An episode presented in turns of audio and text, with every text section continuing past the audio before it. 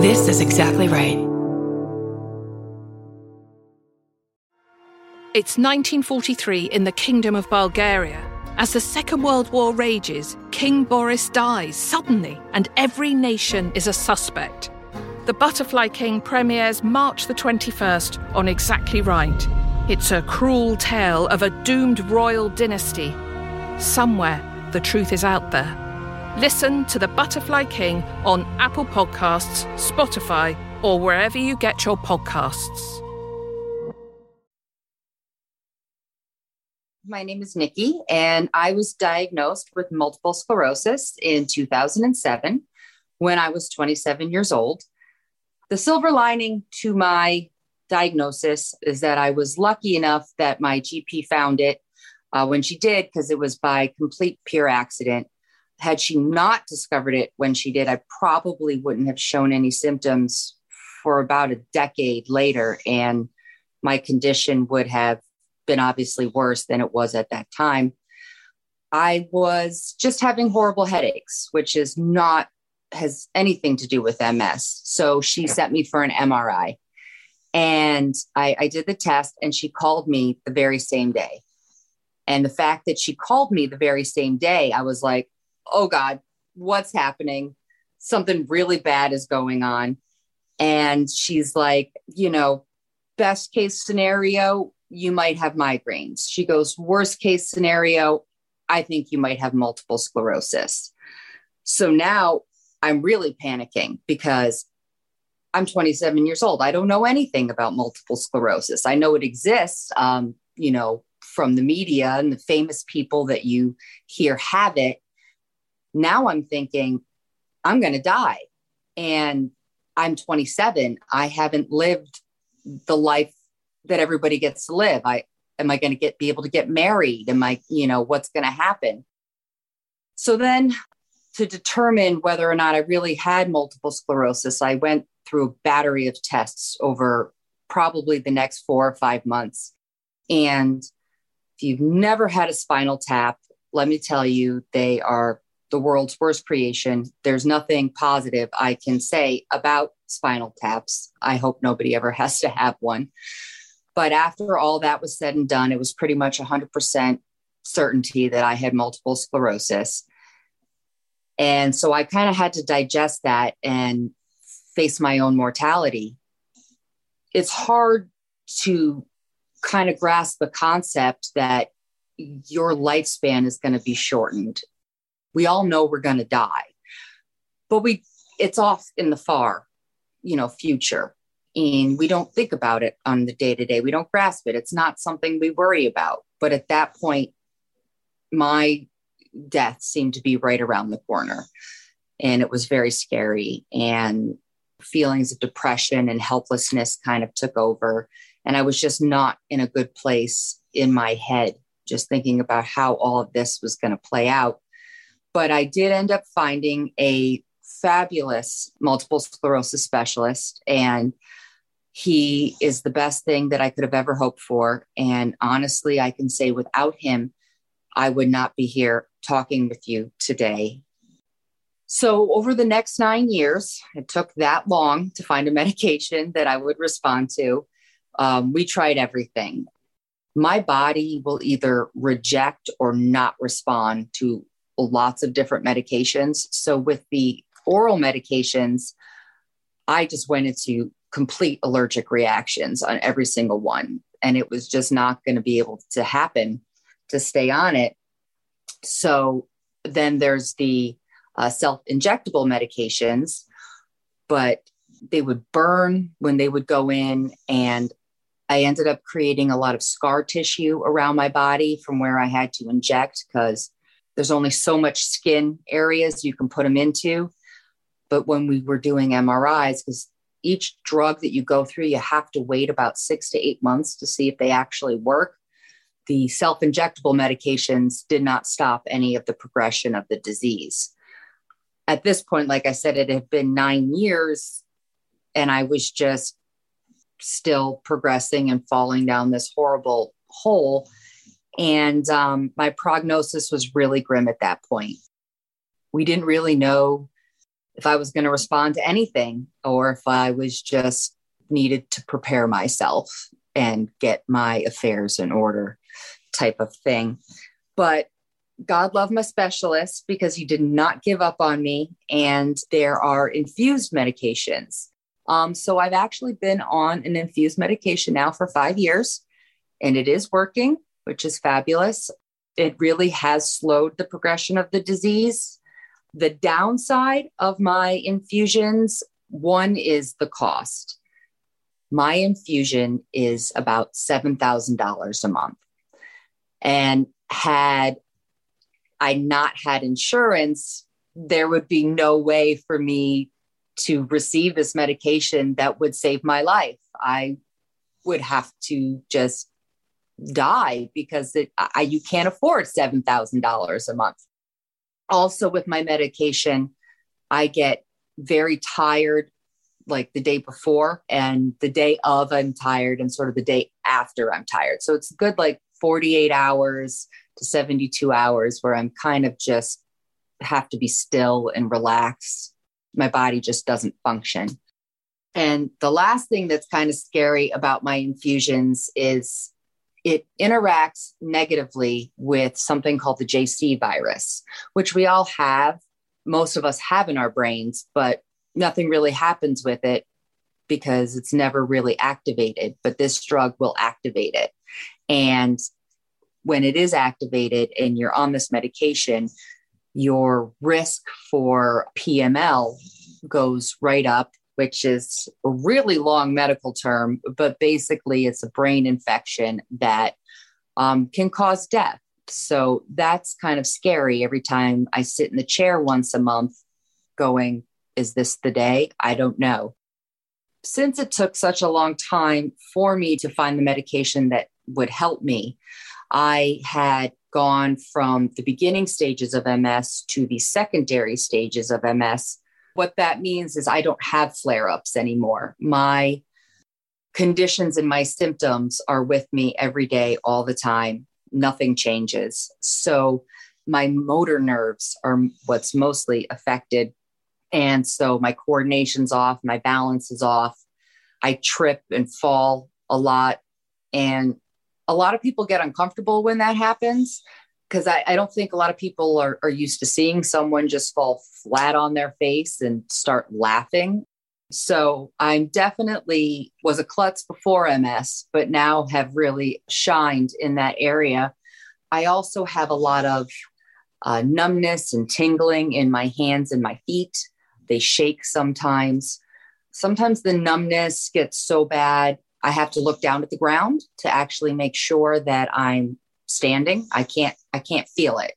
Or I have to look down at my hands to see if, if I'm holding something because I just can't feel the the nerve endings at the end of my fingers. It just isn't there. I get tired a lot. I lose motivation to do things just because my body is so exhausted.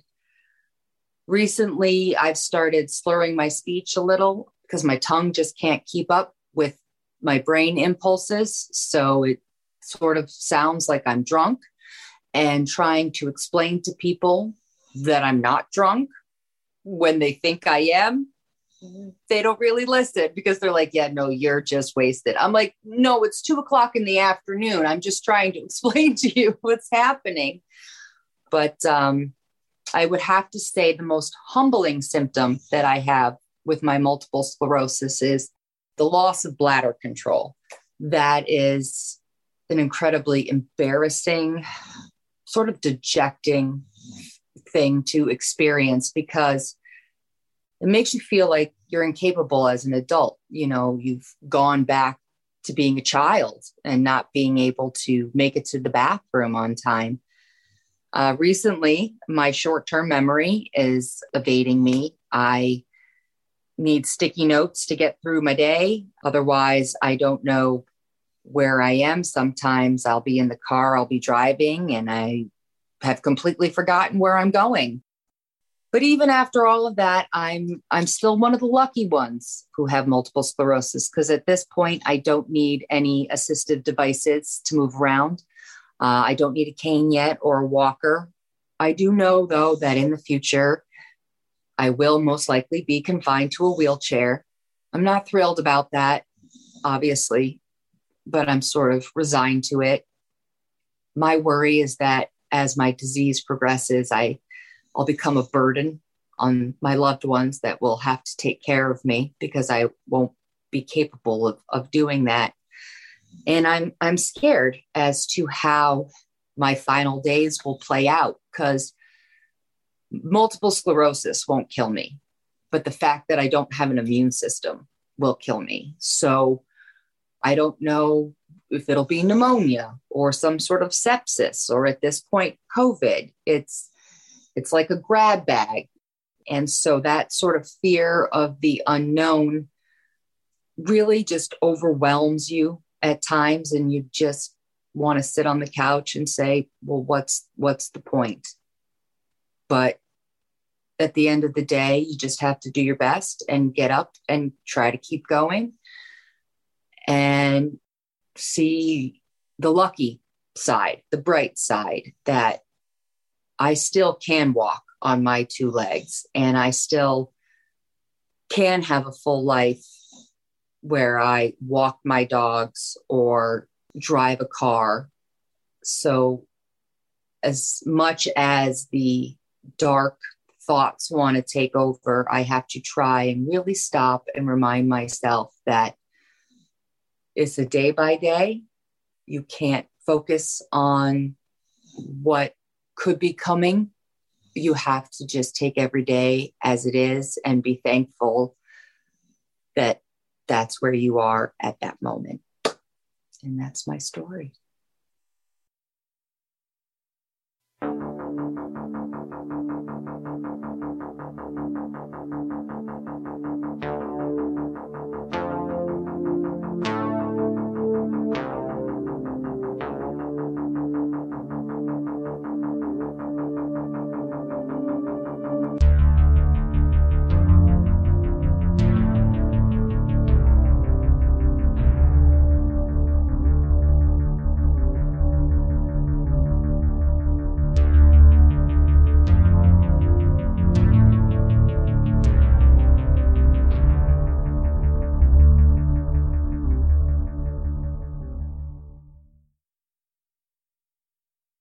Wow. It's just, there's just, there's just so much. Yeah. Thank you so much, so much, Nikki, for taking the time and being willing to share your story with us. Yeah, thank you. We really appreciate it. Yeah, we do. Hi, I'm Erin Welsh. And I'm Erin Allman Updike. And this is This Podcast Will Kill You. Today, we're talking about multiple sclerosis. We are. Um, this is a very complicated topic. It is. It's complicated in so many ways. And I I want to say thank you again, Nikki, for sharing your story. I think, especially for a topic like MS, it's so important to be able to hear from people that are living with this disease because, as I think we'll kind of see in the biology section, as much as you can learn about the specific biology of what underpins this, it just doesn't fully encompass the experience of someone who is living with this, you know?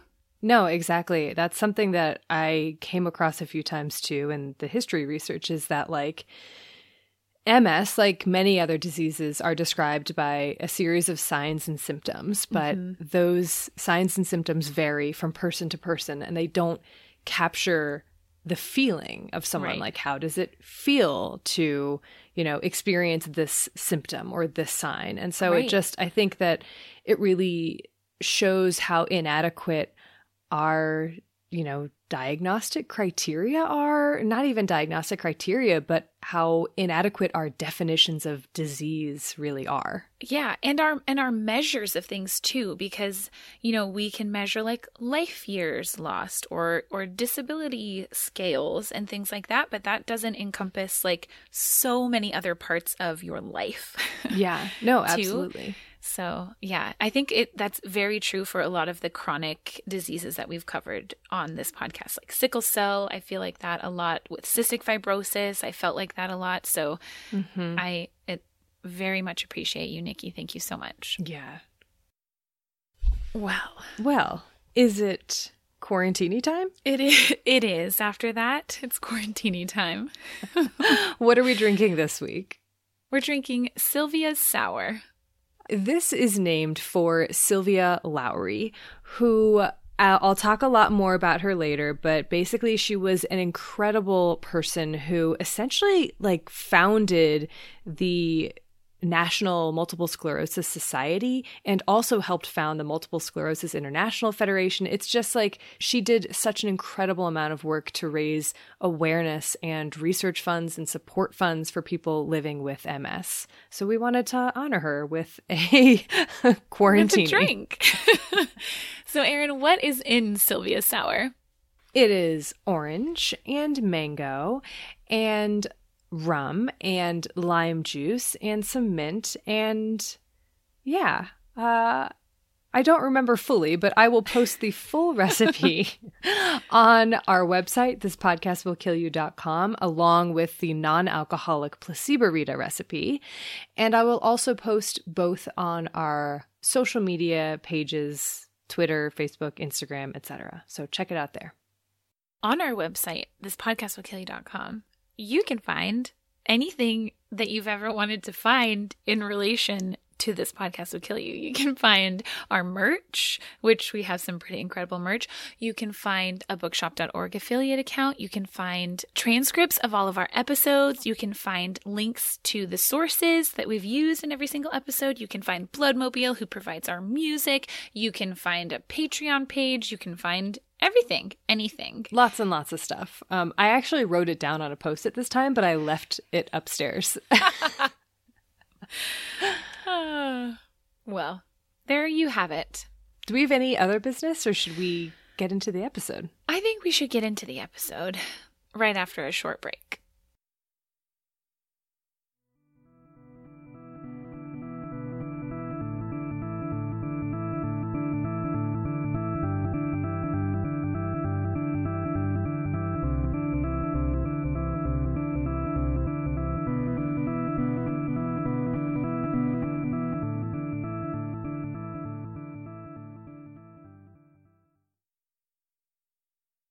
Multiple sclerosis, or MS, is an autoimmune, inflammatory, chronic, demyelinating, neurodegenerative disease of the central nervous system.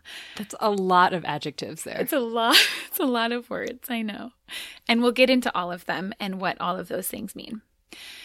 But there are basically two major processes at play in the pathology of MS demyelination, which occurs in an autoimmune fashion, so our own immune system attacking our nerves, along with inflammation, and then scar formation or gliosis that then results in nerve damage. So, those are kind of the two big picture things that are happening. Okay. MS has several different classifications, and we'll go through them all in a bit. But the relapsing remitting form of MS, which is often called RR or RMS, is the most common. I think most sources I found said up to 90% of cases are the relapsing remitting form. And then there's the primary progressive form, or PPMS, which is less common, about 10% and then a secondary progressive that can result from the relapsing remitting form. So, in terms of the pathology, at its core, what's happening in MS is that our neurons become demyelinated. We've talked about myelin, I think, before on this podcast, but I can't remember what episode, and I tried to look through my notes and I couldn't find it. But, anyways, myelin is uh, the sheath, it's the outer layer of our nerve axons. It's like an insulating layer that surrounds our nerve fibers. You can think of it as like the insulation around an electrical wire. That's exactly how I was thinking about it. Yeah, that's how it's most often described. Oh. yeah. yeah. So without this you know, insulating sheath, nerve impulses can't travel. Either they can't travel as quickly as they're supposed to, or they can't travel the way that they're supposed to, or sometimes they can't travel at all. They just simply can't make the jumps they need to make. Hmm. So, as this process of demyelination, which literally just means like the myelin sheath is going away, as this myelin sheath becomes destroyed, nerve impulses aren't traveling from our brain to whatever target organ they're supposed to. And then this can lead to any and all different kinds of neurologic symptoms because of this lack of signal transduction. And so that's what the kind of symptoms can look like. What does that actually mean in terms of disease? Let's talk about it. Anything and everything. Anything and everything is the real answer. So, MS often starts with what is called a clinically isolated syndrome or a CIS. This is, and I think like 85% of cases, the very first manifestation of MS. And it can be almost anything that's neurologic, and it just depends on where in the brain or the spinal cord this demyelination happens. So let me give you an example. One relatively common presentation that happens in about 20% of people as the first sign of MS is something called optic neuritis. This is when the demyelination and this inflammation happens to affect the optic nerve, which is our second cranial nerve. Optic neuritis, when it's like this presenting sign of MS, usually happens as a pretty abrupt onset of blurry vision or loss of color vision or complete loss of vision in one eye or sometimes the presence of like a black spot or a scotoma in the middle of your vision, mm. and pain with eye movement because of this inflammation that's happening in the nerve. Okay. Why is this one of the first signs? Great question. It's just a common place that MS affects is the optic nerve in your brain. And so it's a it's a it's just a common place that you will then have MS presenting. And I know that's not a very satisfying answer. well, there's not a lot of satisfying answers uh, in, I think, this episode, probably. Yep. Yeah. But this optic neuritis doesn't occur exclusively in MS, it can occur in other disorders as well. But usually in MS, it happens just on one eye rather than both eyes, though in theory it could happen in both, and in other disorders it might be more common to happen in both eyes at the same time. But that is sort of just one very small example. This type of demyelination and inflammation can happen in any part of the white matter, which is where the myelin containing nerves are, in our brain or our spinal cord. So, some other common presentations of this clinically isolated syndrome or this first time presentation of what will then be MS could be weakness in one or more of your limbs. It could be spasticity on the flip side, which is where, you know, the muscles become very either flexed or they get stuck in an extended position, and that can be very painful you can have abnormal sensation, uh, like numbness or tingling in the arms or legs, or even one that kind of comes up commonly is like a band like sensation of like a squeezing band feeling around the rib cage. Hmm. If the autonomic system the autonomic system parts of your brain are what's affected, you can have bladder or bowel incontinence or loss of function. If it's the cerebellum or parts of the brainstem that are involved, then you can have difficulties walking, like we've talked about on this podcast before, ataxia, where you just can't coordinate your movement, so you have gait difficulties. So the list of possible symptoms is very, very, very long. And it just depends on like where the demyelination and inflammation is happening. Exactly, right. So I have a question about the demyelination. What yeah. is that?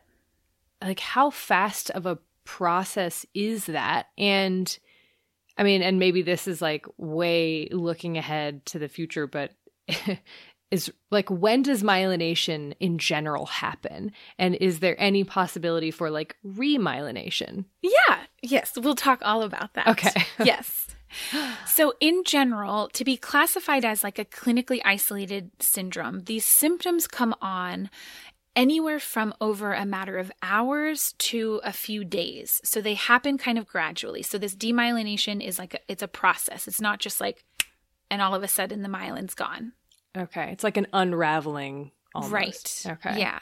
But it does happen relatively quickly. So they come on, you know, within hours to a few days. To be classified as a, a, clinically isolated syndrome, the symptoms have to last for at least 24 hours. So we're not talking about like numbness that comes on and lasts just a few hours and then disappears. This is something that comes on lasts at least a day, but usually for days or weeks, and then does resolve. And generally, especially with a clinically isolated syndrome or a first time presentation, people do tend to recover to about 80 to 100% capacity. So in the case of something like optic neuritis, you have loss of vision or drastic change in your vision. It lasts for at least 24 hours and then it gradually improves back to pretty close to or at your baseline level of vision. And that happens with essentially remyelination of, oh. of your nerves. Mm-hmm. And then how does that happen? Oh, Erin, we'll, we'll, we'll have to get into all of it. Okay, okay. Sorry. You're okay. It's good questions. There's just too much. okay. But so that's the symptoms, right? Okay. One of the key things, because obviously all of those symptoms are incredibly broad, and it's not just MS that can cause any of those symptoms, right? Right. They're not specific in and of themselves to MS necessarily.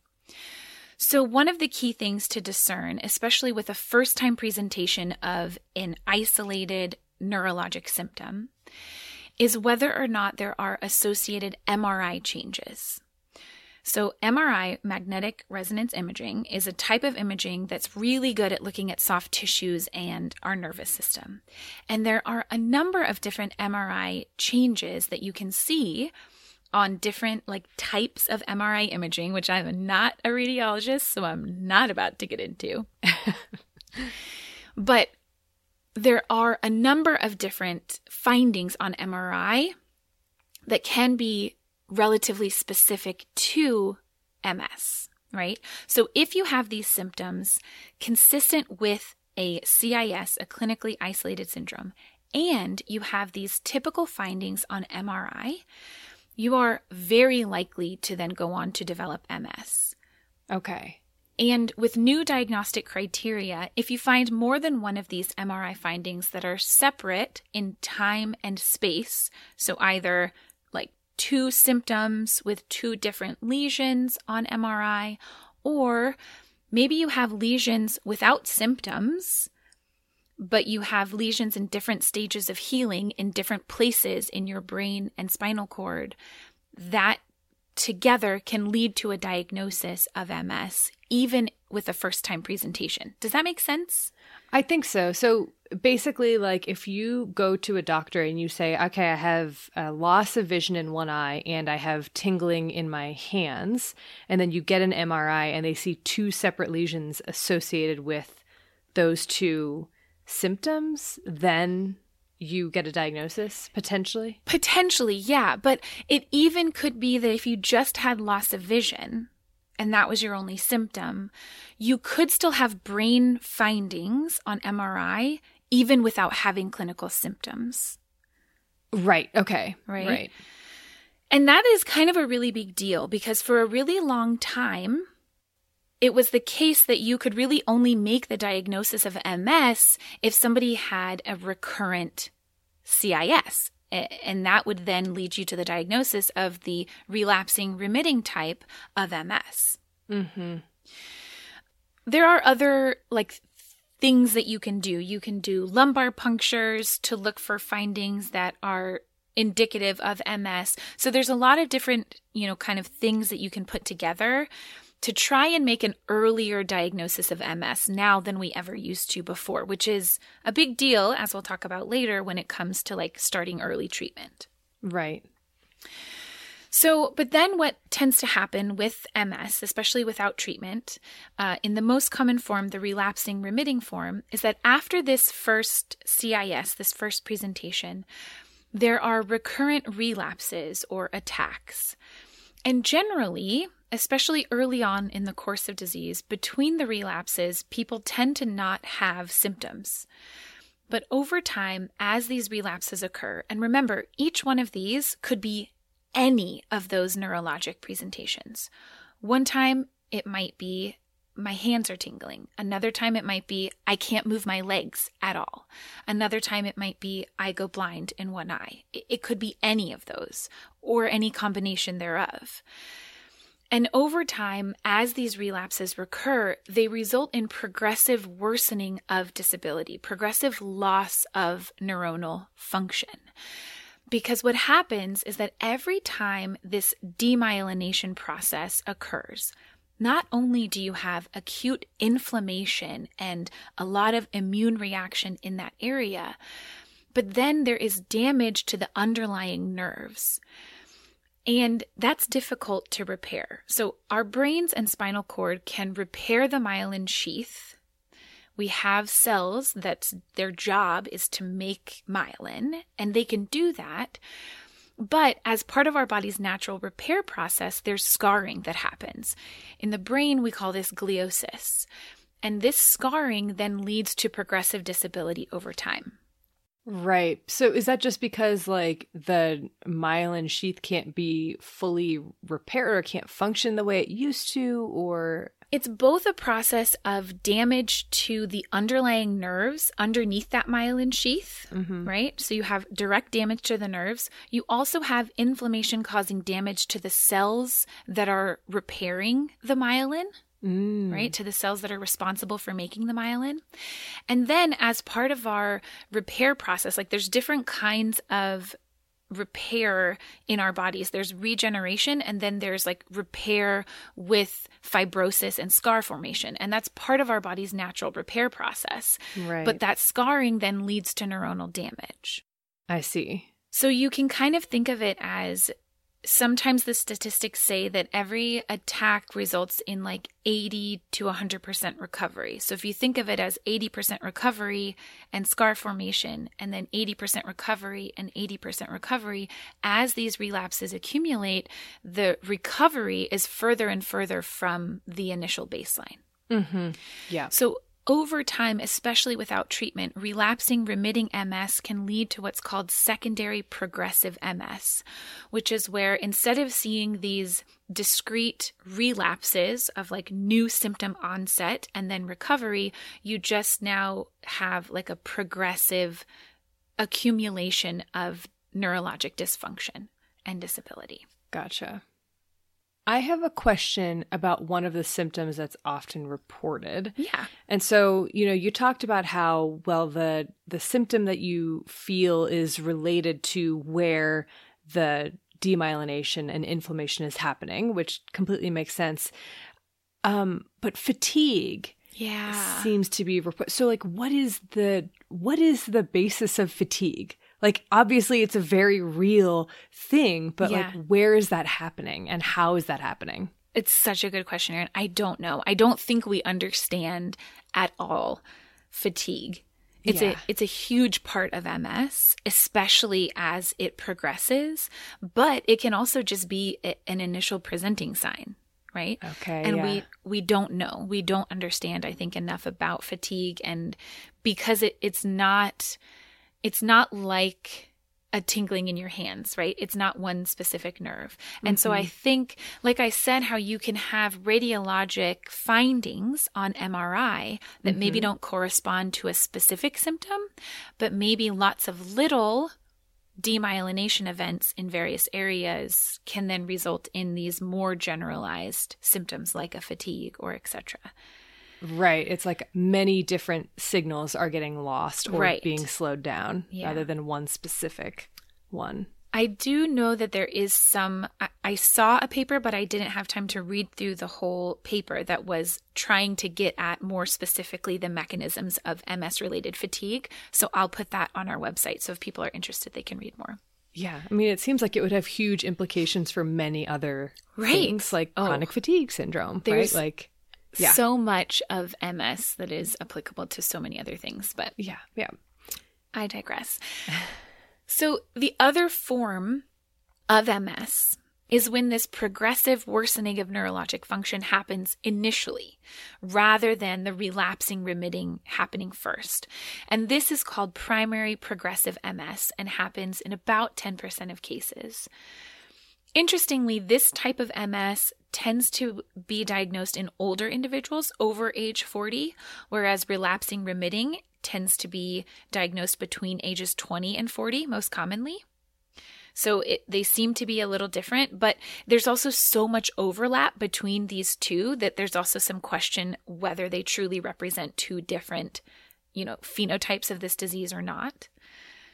So when it comes to MS, there's a lot of questions, but there are two big, kind of separate but very related questions that, full disclosure, we don't fully have answers to.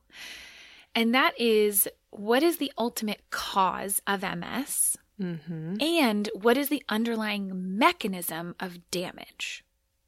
So, the underlying mechanism of this damage is still not entirely clear. There are a number of papers that I will point listeners to with a lot of like really immunology geek heavy details on like what specific immune mediators, inflammatory markers, etc. are involved. We know that especially B cells and and to a lesser extent T cells and self-reactive antibodies, aka autoimmunity, is heavily involved in the in the mechanistic underpinnings of MS. And we know that it's a combination of this immune response and inflammation that results in the destruction and damage to the myelin sheath, and then those cells that produce it, and then that's what makes it more and more difficult to recover, etc. Right? Right, because if it's an autoimmune thing where your cells are attacking your yourself, self, right. then it's just going to be better and better at recognizing it and it's mm-hmm. going to be more and more damage accumulates. That makes exactly. sense. Okay. Yeah. So now to the question of what ultimately causes MS. And this is one that has been up for debate for I'm guessing you'll tell us how long, Erin. It's been up for debate. 160 years or so. Okay, all right. Maybe not quite that. Yeah. Yeah. The bottom line is we technically still don't know, but we know a lot. So, there are a number of different genetic polymorphisms, genetic changes, that have been associated with an increased risk of MS. Most all of these are either near or in regions that are in some way involved in our immune response, which makes sense since this is an immune regulated disease. And there is some good evidence that some of these regions overlap with other autoimmune diseases, which isn't that surprising. That's very interesting. Right? I didn't know that. Yeah, like type 1 diabetes and lupus and others. There is some like mediocre evidence that some environmental risk factors like decreased sun exposure or low vitamin D levels might increase the risk of MS like mediocre, not super strong evidence. And there's some decent evidence that smoking does increase the risk of MS. Does that also include secondhand smoke, I assume? I, I believe so. That's what I have read. Okay. And currently, MS is also about three times more common in those assigned female at birth, although that wasn't always the case, which I think is fascinating in and of itself. I'll talk about that. Great. Can't wait. But none of these genetic or environmental factors tell the whole story. And there's another piece that for a very long time has been thought to play a big role in terms of a causal factor of MS. this is such a big lead up. I know. I am so excited. Can you tell? So just recently, literally, Erin sent me this paper weeks, two weeks prior to recording this episode. We're recording this in January, by the way. We're recording in January. This paper came out literally like two weeks ago. I was excited about it. Uh, I'm thrilled. Um, some very strong evidence has been published in support of this particular risk factor, which is drumroll Epstein Barr virus, EBV. Okay. For listeners, EBV, or Epstein Barr virus, this is a human herpes virus. We've touched on a lot of different herpes viruses on this podcast. We've covered HSV 1 and 2. We've covered varicella, which is human herpes virus 3. EBV is human herpes virus 4. There's a lot of other ones. They're DNA viruses that are very highly co evolved with humans, and they have these latent and lytic phases, so they're really, really good at hiding out in our immune system. Now, EBV is a virus that preferentially infects and replicates within a certain subset of our white blood cells, our B lymphocytes. These are cells that, if we think all the way back to season two, our vaccines part one episode, if you remember that far back. Barely. B lymphocytes are responsible for producing antibodies. That's their number one job. So, EBV is a virus that preferentially replicates in our antibody producing cells, and it is an incredibly ubiquitous virus. It infects 95% of the human population by the time we reach adulthood. All of us have it, and most of us will never ever even know that we were infected. Some of us might have been unlucky enough to have gotten mono, infectious mononucleosis. That's EBV. That's an acute EBV infection if you get it as like a teenager or young adult. But most of us get it as kids and we never even knew that we had it. EBV has been known for a really long time to be implicated in the development of a whole bunch of different cancers Hodgkin's mm-hmm. lymphomas, B cell lymphomas, nasopharyngeal carcinoma, like the list goes on. So, why am I talking about it? About MS? okay. For a very long time, people thought because of some of the findings, especially on lumbar puncture, on CSF fluid, that it is very likely that there is some kind of viral component to MS, some kind of viral precursor because of the type of immune response that we see in the cerebrospinal fluid. Hmm. So people thought for a long time there's something viral going on here. And EBV has long been thought to be one of the main contenders to be the virus potentially associated with MS. And there have been a lot of papers throughout the years that provide evidence of kind of epidemiological support for this. And a lot of them had pretty solid links showing that infection with EBV puts you at higher risk of MS, especially symptomatic infection. So Infection that results in infectious mononucleosis, or mono, is a substantially greater risk factor than just asymptomatic EBV infection. I think people are two or three times more likely to develop MS after infectious mononucleosis compared to asymptomatic EBV. But back to this new paper. This new paper that just came off the press lends even more support to this idea. This paper, which was published in Science on January 13th, 2022, showed that infection with EBV increases your risk of MS by 32 times. 32 times. Some of the early studies of lung cancer and smoking showed like a 25 times increase in risk of lung cancer from smoking. But the other thing is that, so this paper, and I, I just encourage everyone to read it because I'm not going into as much detail because I would talk for too long. But they used serum samples from over 10 million active duty military personnel that spanned over a decade. And they looked at 801 people who were diagnosed with MS during their time in the military and compared them to like twice as many matched controls. And from this study, they were able to establish a very causal association between first EBV seroconversion, that came first, Then, markers of axonal degradation, so degradation of the axons. They were able to find markers of that in the serum. And then later, diagnosis of MS. So, a causal relationship first EBV, then symptoms of neurons starting to degenerate, then a diagnosis of MS. It's a big deal. A very big deal.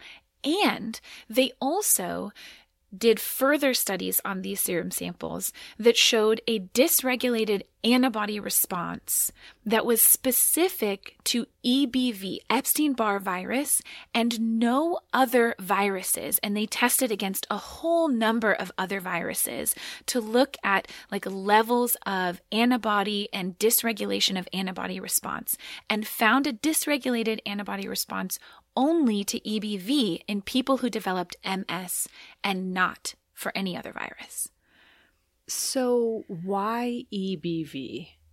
What's it doing? Oh gosh, Erin.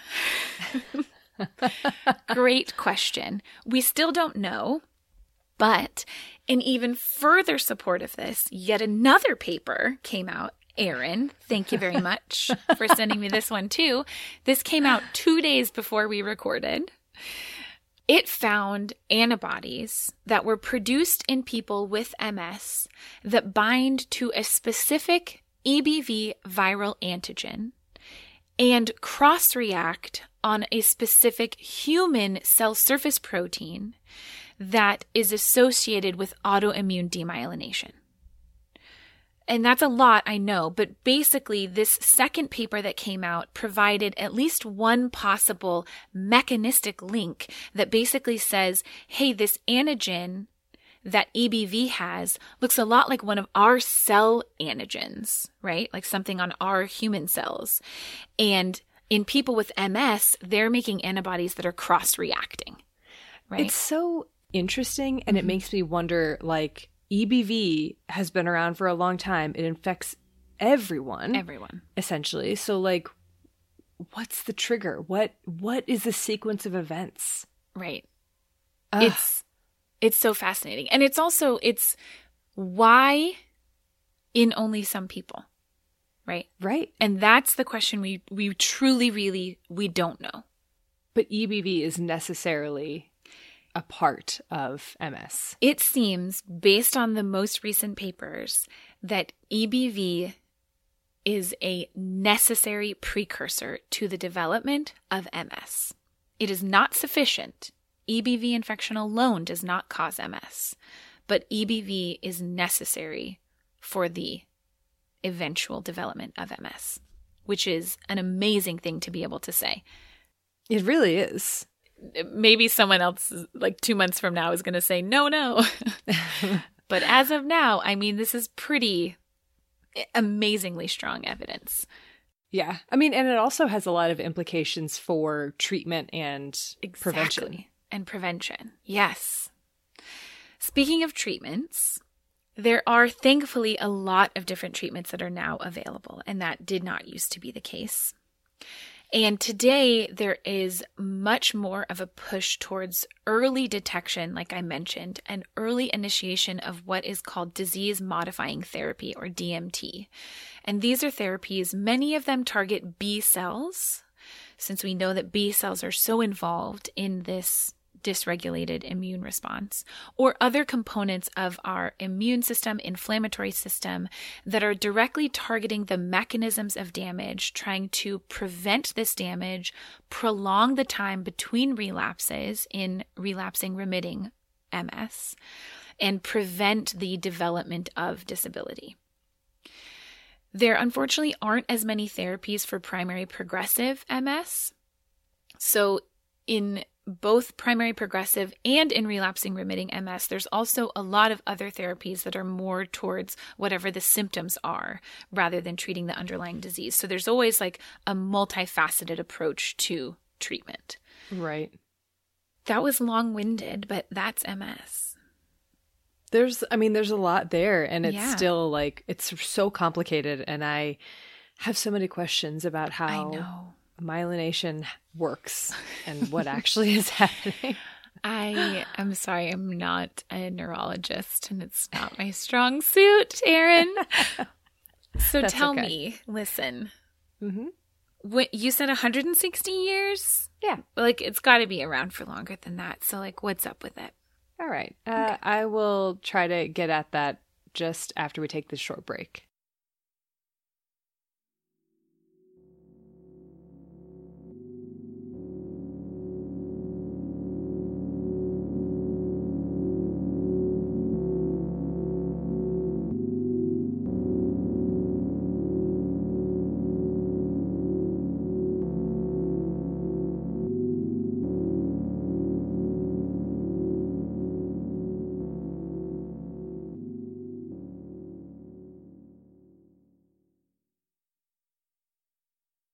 Right. So usually you ask me something like, where did this thing come from? And Uh-huh. obviously, like, you know, we can't necessarily do that with this disease. Right. Normally I can, right? Like I can at least tell you what's commonly accepted to, you know, for the evolutionary origins, or I can at least like take a guess or something. But multiple sclerosis, I can't I can't do that. I don't, because we don't know, like you said, what exactly causes it still, the mechanism of disease. And I can't even really make a guess because we just lack that knowledge. If it is caused in part by EBV, uh, then, you know, it seems as though EBV, like most herpes viruses, has been co evolving with humans. So it's been infecting humans since before humans were humans. Uh, if it's caused by EBV plus genetic predisposition or EBV plus genetic predisposition plus adolescent vitamin D exposure or other environmental exposures, then we still don't know, like I said, how all of those things interact and what that means from an evolutionary perspective. I did read, though, one paper that discussed hypothetically why humans spontaneously get MS, whereas other primates don't seem to although it can be induced experimentally, which I think is really interesting. Yeah. And in this paper, it was suggested that it might have something to do with the fact that humans have big brains with a lot of myelination. So it's just like a lot of myelination. And that's a costly um, thing. And that the peak onset of MS typically occurs around the same time that myelination kind of like ends or starts to decline or something. Yeah, like we're not making more. Like your brain is still growing until you're like 25. Yeah. But so after that point, you're just losing brain. Yeah. yep. and so and so that's seems like it coincides that transition sort of seems like it coincides with the typical age of onset for MS. Um, but I think one of the biggest challenges faced in trying to understand the potential evolutionary origins of this or any other disease whose etiology isn't well worked out is trying to sort through which epidemiological data are actually meaningful and which are spurious or just red herrings. Yeah. For instance, you mentioned that over the past 100 years, there's been a shift in the ratio of who is most often diagnosed with MS. Yes. At the beginning of the 20th century, the disease was diagnosed either fairly evenly in people assigned male at birth and people assigned female at birth, or it was diagnosed slightly more often in people assigned male at birth. But since the middle of the 20th century or so, people assigned female at birth began to be more commonly diagnosed. And the ratio today, like you said, is around three to one. So, is this an indication that people assigned female at birth are developing MS at higher rates today than they have historically? Or could it be partially an artifact from how difficult to diagnose diseases were viewed differently between men and women, especially in the days when hysteria was considered a valid diagnosis? Mm. Like, this is all pre MRI, right? Like, this is before you could see a physical sign of MS as a physician, right? Oh, that's such an important point, Erin. Yeah. So that I think is really important to consider. And it sort of is uh, commonly talked about in the narrative of MS. Like this is an increasing disease, it's Right. increasing more in people assigned female at birth. Is that actually the case? Has Right. there been something that changed over the past 100 years or so? And if there has, we, like we should obviously look for it. We should absolutely try to find out what that is. But we should also examine other reasons that might have led to that shift. Right. Okay, so that's all like a very long winded way of saying, I don't know the evolutionary origins of this disease because we don't know enough about it. Yeah. Okay. Fair enough. Okay, so what do we know? Let's go back to what are commonly reported as the earliest recorded cases of MS. The first is Saint Ludwina of Schiedam in Holland, who was born in 1380. Around the time she was 15, Ludwina went out to do some ice skating, and while she was skating, she lost her balance, she fell down, and she broke a rib. She never fully recovered from this, and for the rest of her life, she experienced difficulty moving around, paralysis, pain, and visual deficits, all of which would come and go, but over time got progressively worse until she died at the age of 52. Oof. Throughout her life, Ludwina felt that she was sent to accept the suffering for the sins of others, and this was taken to be a sign of a miracle. And so after she died, she was canonized and is the patron saint of ice skaters and the chronically ill. Wow. Yeah, she does it all. it's still kind of debated whether or not it actually was MS that Right. Ludwina was experiencing and how much is truth versus how much is myth or exaggerated over time or, you know, certain bits are picked out to support, you know, oh, this was MS. But it does seem a lot more like MS than another early story that's commonly mentioned, which is that of Hala, a woman who was written about in the Icelandic saga of Saint Thorlak's. So, sometime between 1293 and 1323 CE, Hala suddenly lost her sight and speech. She prayed for them to recover, and they did. MS? Could be. Something else? Could be that. Yeah. But that was it. It was just that. Just that one Essentially. I mean, I think there was like a little bit more to it, but that was the gist. Okay. Yeah. So, Probably you know, th- the first case of what definitely seems like MS takes place much more recently. Augustus d'Este was a grandson of King George III who began experiencing symptoms of MS in his 20s. In a diary entry from 1822, when he was 28 years old, he described being at the funeral of a close friend. Quote, I attended the funeral. There being many persons present, I struggled violently not to weep. I was, however, unable to prevent myself from so doing. Shortly after the funeral, I was obliged to have my letters read to me, and their answers written for me, as my eyes were so attacked that when fixed upon minute objects, indistinctness of vision was the consequence. Soon after, I went to Ireland, and without anything having been done to my eyes, they completely recovered their strength and distinctness of vision. Hmm. For most of his life, d'Este kept a journal describing his symptoms, the way he felt about them, and his experiences with the doctors he saw. And it's a really valuable and interesting insight into this disease and how it was perceived. And it kind of shows, in some ways, how far we've come, but also in other ways, how some things haven't really changed very much at all. Mm.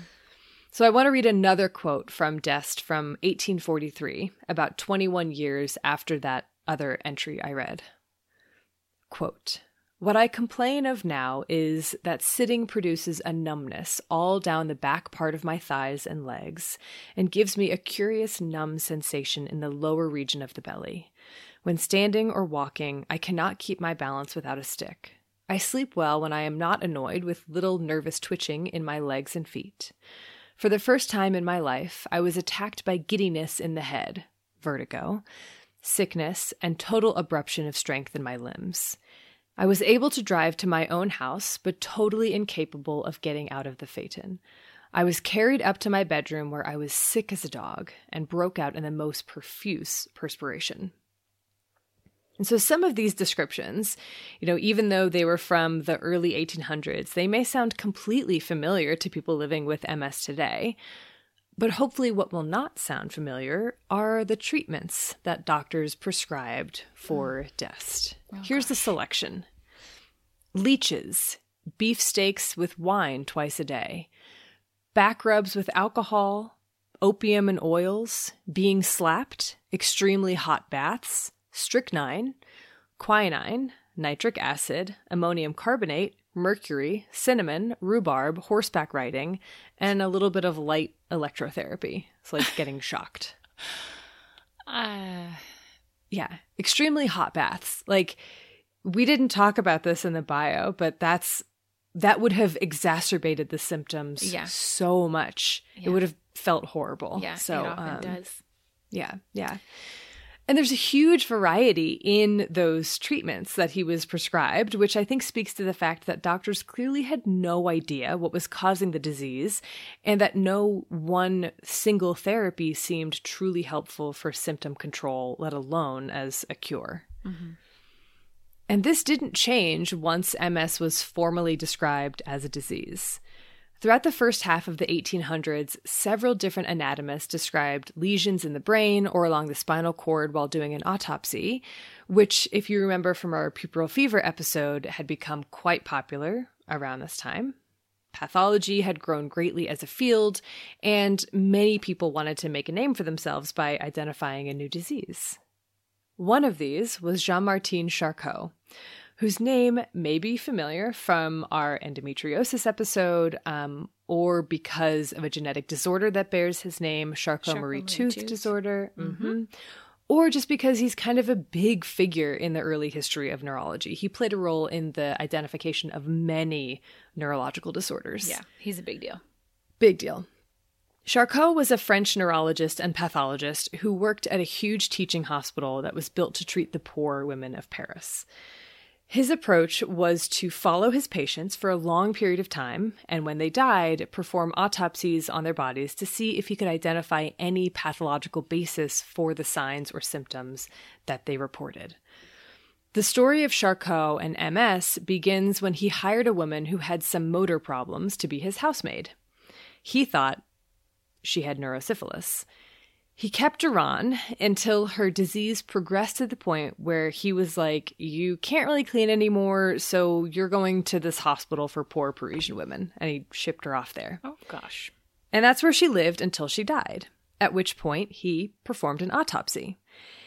And he noticed some plaques scattered throughout her nervous system. And within a few years, he had seen several more of these plaques in several more of the autopsies.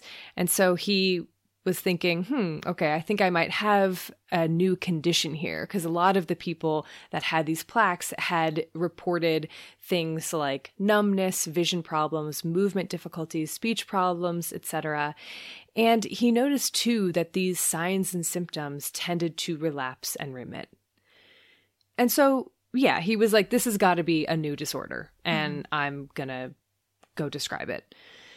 So in 1868, Charcot gave a series of lectures that named the disease, although they didn't he didn't use the name multiple sclerosis. That would really only be settled upon in like by the 1950s or so. Like oh, there wow. was disseminated sclerosis, there were a mm. ton of different names for this. Um, but he also drew like boundaries around it, right? Mm-hmm. He described the pathological anatomy, the symptomatology, pathophysiology, etiology, which he described as being anything from unknown infections, moist cold, or trauma, and treatment, which he said there wasn't any. He hadn't come across anything that seemed to work.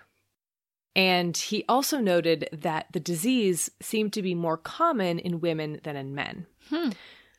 Does this mean that Charcot was ahead of his time? Because, like I said, that's something that really only in the since the mid 1900s or so people recognized. And kind of yes and no. If he was ahead of his time, it wasn't for the right reasons. Yeah. Because let's hear why he thought people, especially women, developed MS. Oh. Quote. Okay. Long continued grief or vexation, such, for instance, as might arise from illicit pregnancy, or the disagreeable annoyances and carking cares which a more or less false social position entails. This is often the case as regards certain female teachers. Having said so much with respect to women, the question of the male sufferer arises. These are, for the most part, persons who have lost caste, and who, thrown out of the general current, and too impressionable, are ill provided with the means of maintaining what, in Darwin's theory, is called the struggle for life. Oh dear. End Okay. quote. Yeah. Uh, okay. I feel like these early descriptions have probably progressed into some of the thinking that has taken a long time to overturn because there was a lot of like earlier studies that were like is it stress that causes ms Right. and like yeah. It couldn't possibly be that someone's disease caused them stress. right couldn't possibly be that. No.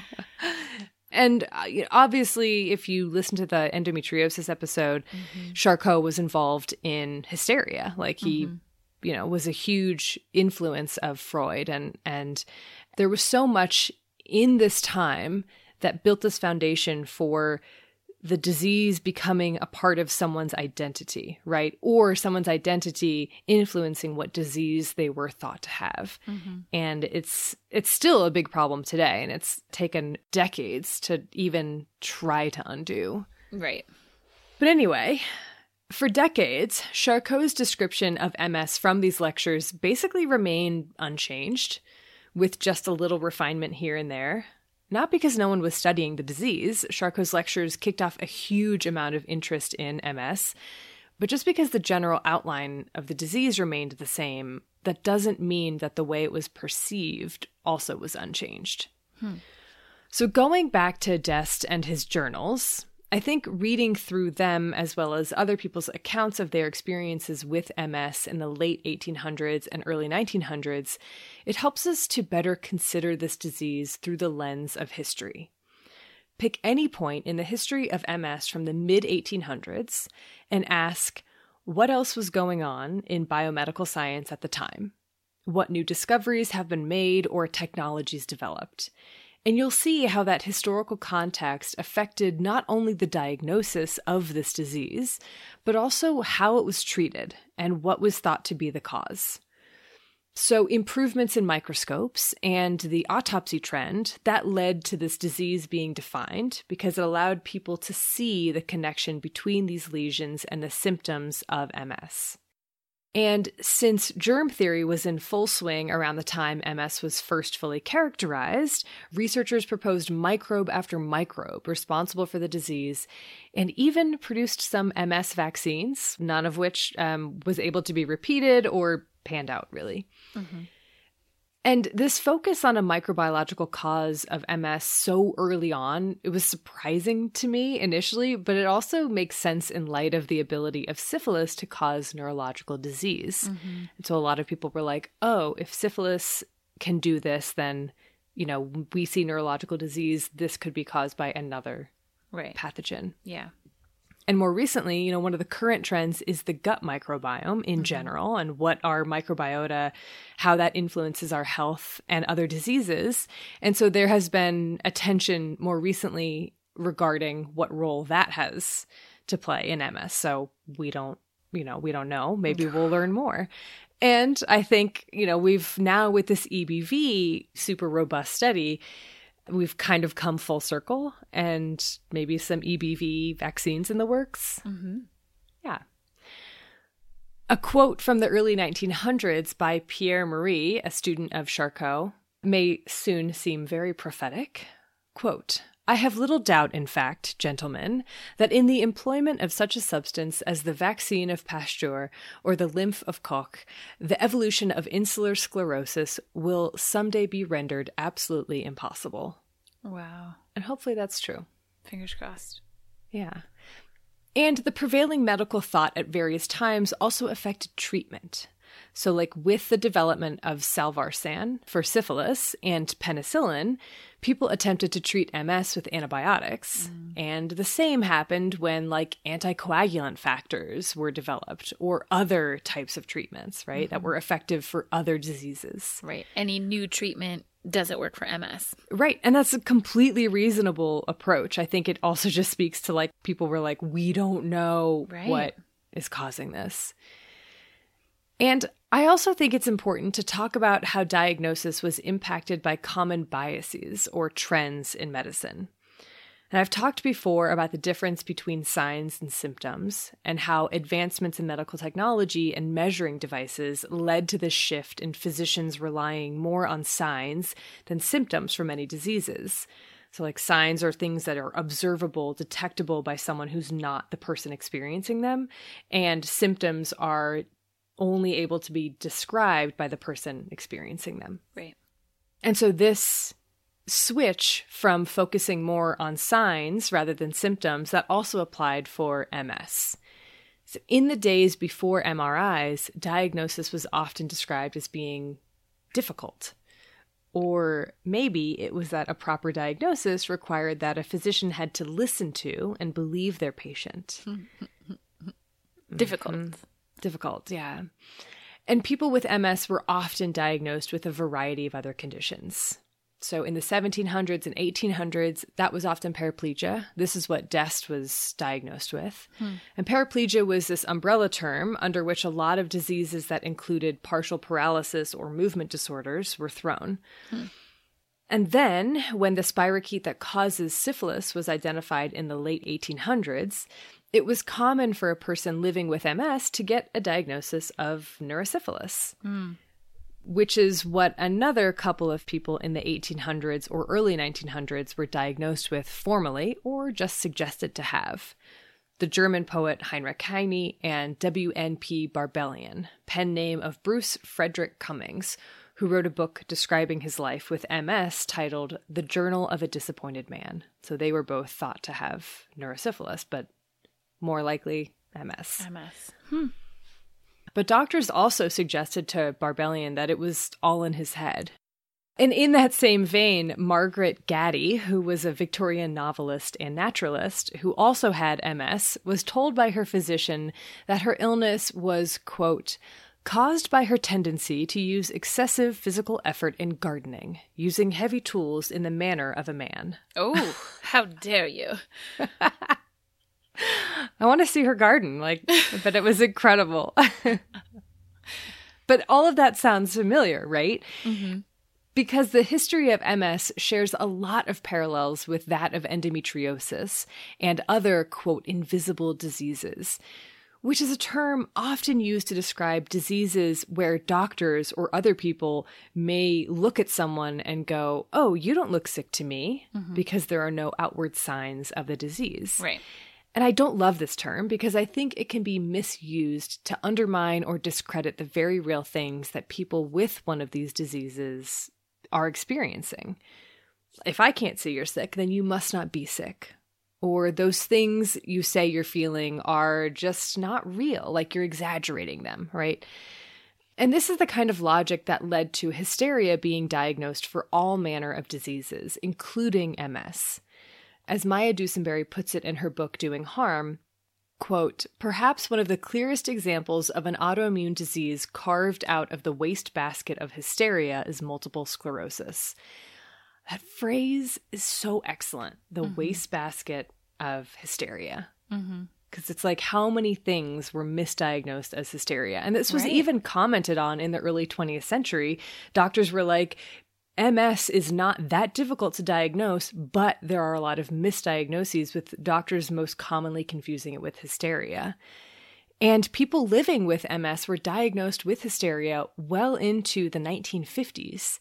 It happened at such a high rate, in fact, that it drove the definition of hysteria to change in the early 20th century to distinguish it from MS. Wow, I did not know that. Yeah. But although MS remained underdiagnosed for many people, especially women, in the first half of the 20th century, rates of diagnosis did, in general, go way up. And a big part of that was due to the fact that there were simply more neurologists. By the 1910s, the 1920s or so, there had been a substantial rise in trained neurologists in the US, and not just restricted to cities, but also to smaller towns and rural areas. And by the 1950s, what had once been thought to be a rare disease was now considered one of the most common illnesses of the central nervous system. And with this rise in neurologists, there also grew to be more focused attention specifically on MS, wider scale studies, such as, you know, the one that was able to be done with soldiers from World War One and World War II, where we had a lot more medical information about thousands and thousands of people readily available, which is kind of funny that this 2022 paper is mirroring the same thing. Yeah. But from the data from World War One and World War II, that's where it sort of paved the way for these large scale epidemiological studies looking at geographical trends mm-hmm. where it seemed to be occurring at higher rates or more often diagnosed in people from more northern areas, mm-hmm. northern regions. Mm-hmm that I want like I'm I'm very excited to hear you talk more about that because I know it's like a more complicated mm-hmm. story than that but this pattern where MS seems to be more frequent in not not as you go farther away from the equator but just more northern climates the northern mm-hmm. hemisphere um, has led some people to suggest that this disease has Viking roots as in the frequent travels of Vikings in history essentially disseminated that like MS predisposition around certain places. Yeah. I don't know how much evidence there is to support this, but my guess is that as better and better genetic tools are being developed all the time, maybe we will be able to tease out some sort of historical story for mm-hmm. why we see what we see. By the mid 1950s, there was much more awareness about multiple sclerosis among the medical community, and scientific advancements had helped to understand more about what was going on inside someone living with MS, which helped in the development of some treatments to manage the signs and symptoms of the disease. Mm-hmm. But this growth in awareness was not just limited to healthcare workers working directly on MS. One of the biggest turning points in the history of MS happened on May 1st, 1945, when a woman, named Sylvia Lawry, whose brother Bernard had MS. And Sylvia had gotten so frustrated by the lack of clear information and adequate treatment from her brother's physicians. And so she posted an ad in the New York Times with the following request Quote, Multiple sclerosis. Will anyone recovered from it please communicate with patient? And she got dozens of replies, like wow. way more than she expected. And so she thought, okay, I can't be the only person who could use this information. I'm going to bring all of these people together. And in 1947, she brought over 20 leaders in the field of neurology together to try to set objectives for an organization that was dedicated to understanding the disease and finding a cure. Wow. And Sylvia, like I said, didn't stop at founding the Multiple Sclerosis Association, which was later changed to the National Multiple Sclerosis Society. She also helped found the Multiple Sclerosis International Federation. And for the rest of her life, she campaigned incredibly hard to raise awareness of this disease and bring in more funds for research, as well as supporting people living with the disease. And her efforts were hugely successful. Her work and the work of these and other MS organizations show once again how incredibly important it is for people to share their story and how much of a positive impact patient advocacy groups can have on bringing awareness to a disease and providing support and resources to those who need it. Mm-hmm. Within 10 years of the National MS Society being founded, there were 120,000 members.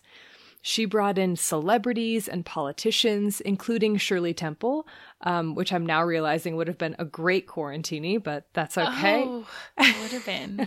Love a Shirley Temple. Me too. Me too.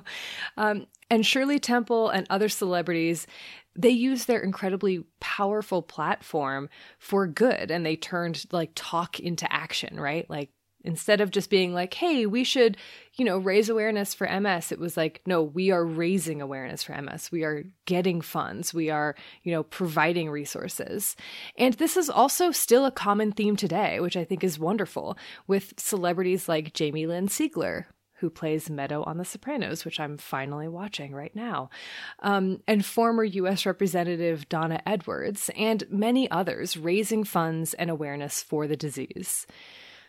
I would also just like to encourage anyone who is interested in learning more to check out the National MS Society website because it's an amazing resource for seeing the latest news, finding support, understanding the signs and symptoms of the disease, and so much more. I was also going to shout them out because I found their descriptions of symptoms and everything to be honestly so much better than most of the papers that I read. Mm-hmm. Yeah, it's yeah. it was it's a great website. Yeah. Mm-hmm. The second half of the 20th century saw a few more big advancements in multiple sclerosis outside of this huge growth in awareness. The development of clinical trials, combined with better guidelines for staging the disease, really helped to evaluate whether certain medications were helpful, harmful, or did nothing, something which previously had been really difficult to assess because of the relapsing, remitting nature of this disease. Mm-hmm. And finally, the development of the MRI in the late 1970s meant that you could finally visualize this disease, which helped not only with understanding more about it, but it also lent credence to the people who had had their symptoms repeatedly dismissed, kind of reminiscent of the way that laparoscopic surgery was used to legitimize endometriosis. Yeah. Just parallels. Mm-hmm. But it's true that the MRI revolutionized diagnosis, especially early diagnosis for people with MS, which, like you said, has been tremendously helpful for coming up with a treatment and management plan for people living with the disease, as well as being able to evaluate which medications might have an impact. There is so much more that I could have included in this history in terms of like the specific medical developments and who discovered what and who wrote this paper and who found this sign or whatever over the past 160 years. And that information is out there. If you're interested in learning more, I recommend the book Multiple Sclerosis The History of a Disease. But I'm going to leave off with the history here where since the MRI, we have many medications that seem to be very helpful in managing symptoms, and we are now so much better than we used to be in our knowledge about multiple sclerosis. But at the same time, there are still so many unanswered questions. Why, first and foremost? Because without a why, it's going to be nearly impossible to find a cure, right? Or it's mm-hmm. going to be very difficult. And I also think that we still have a long way to go in terms of understanding how much of the criteria that we use to define multiple sclerosis actually captures the experience of someone living with it. Right. So, Erin, can you tell me more about where we stand today with MS? I will try my best right after this break.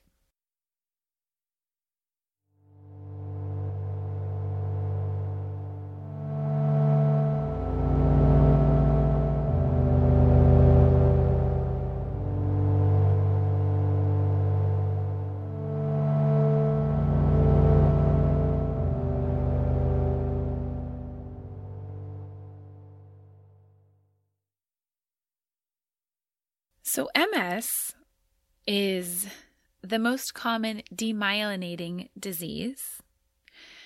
It is the most common inflammatory neurodegenerative disease in young adults.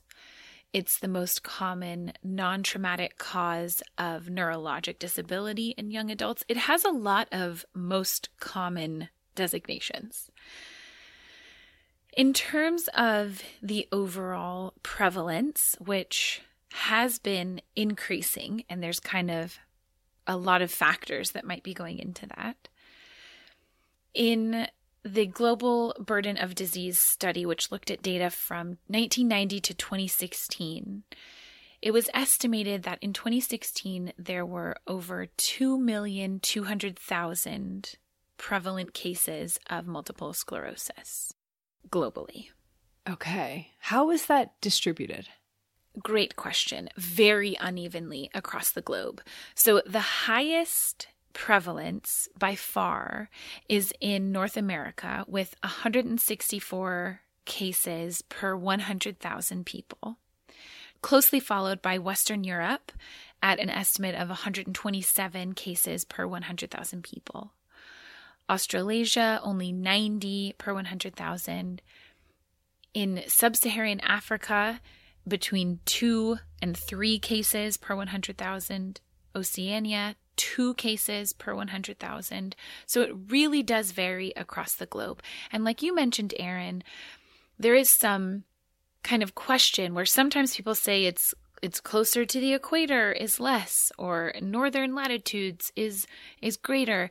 And there's even been some studies that have tried to look at even within countries whether there are like north to south gradients in cases. And part of that is why the idea of sun exposure and vitamin D has some support as in more northern areas where you have less sun exposure is where you have higher rates of MS but it also doesn't hold true like a hundred percent because there are specific indigenous populations in areas that actually have very low rates of MS, even though they live in very northern areas. So it's not the whole story. Like a, a north to south gradient isn't the whole story. But there does seem to be at least some associations. So, what if somebody moves like for instance from an area of high risk to low risk or low risk to high risk what does their risk profile look like yeah, it's a good question. I read in at least one paper that, for example, migrants from low risk areas, let's say Africa, to a high risk area, let's say North America, those migrants still have low risk of development of MS they came from a low risk area. When they moved to a high risk area, they still have a low risk of development of MS. But children of those migrants tend to have higher risk of development of MS, which is really interesting. That's very interesting. Yeah. Now, in terms of prevalence, it is interesting to look at the prevalence being increased, which it has. In 2016, that prevalence rate is 10% higher than the estimated prevalence in 1990, for example. Hmm. But we are diagnosing MS earlier, which could contribute. We also have such better treatments that people are living longer with MS. So, globally, the age standardized death rates decreased significantly in that time period by about 11%. So, those things combined might explain some of this increase. So, there's still a question as to whether an increase in prevalence means also that there is a true increase in MS or if we're just diagnosing it better and people are living longer with it, which is always going to increase the prevalence of right. a disease. And has like the age specific rate or like incidence changed? It's hard to get a handle on incidence. And so most all of the studies just really look at prevalence. Okay. Yeah. But it's a good question. In 2016, in this same study, it was also estimated that there were over 18,000 deaths due to MS in that one year alone, as well as over 1,100,000 disability adjusted life years. And we've talked about how that's not a perfect measure of the impact of a disease, but it is at least a measure that we have that this is something that is significantly impacting people's lives. Right. Right.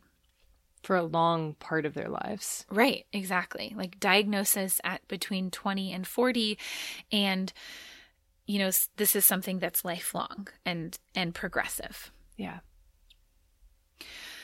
So the good news and I do feel like we get to end with pretty good news in terms of MS mm. is hmm. that there is an incredible amount of research being done. like yeah. two papers that came out in the last week that are a big deal. Yeah. and like we kind of really highlighted a lot in this biology section, there is just so much that we don't know. And I think that what's especially exciting about research on MS is that the kinds of studies that are being done are incredibly important, not just for MS, but also for our understanding of neurodegeneration and cell regeneration right? And Yeah. and this can help in the treatment of so many different diseases and neurodegenerative disorders. Mm-hmm. This is also what has led to so many new treatments for MS and related disorders as we better understand these kind of mechanistic underpinnings of this damage, right? This kind of basic science is phenomenally important. And then there's also so many questions as to, you know, the genetics of why does one person develop MS after an infection with EBV and another person doesn't? Like what is it about those immune responses? And and that is important not just for MS but also for so many other immune disorders, right? Understanding what these triggers are, what these predispositions are and like what we can actually do about them. Yeah. And these new studies really showing that EBV is likely, in fact, a necessary precursor to the development of MS, meaning that MS is like viral sequelae of infection with this virus. That means that we could prevent MS, right? Yeah. if we could prevent infection with EBV. And it also means we could prevent so many other things that mm-hmm. EBV also causes, right? Burkitt's lymphoma, mono, like so, so many other things, right? And Moderna of COVID vaccine fame just started, like literally this press release also came out within the last couple of weeks. They just started phase one trials of an mRNA vaccine targeting EBV. Oh my gosh, it's so thrilling. It is. And this technology has been able to happen so quickly because of the research that was done on COVID. So, like, it's just, it's one of these things that the interplay between the basic science research on one aspect of a disease can have implications for so many others. I just think it's really fascinating. Yeah. So, Totally. I think there are really exciting and promising things to come when it comes to MS treatment and possibly prevention. Yeah. It really does feel like we're on the edge of having like a firm, complete picture for what causes some people to develop MS. And hopefully that'll lead to better treatments or cures or tools for prevention. Yeah. And if it turns out that the Epstein Barr virus is a good way to focus those tools, even better. Mm-hmm.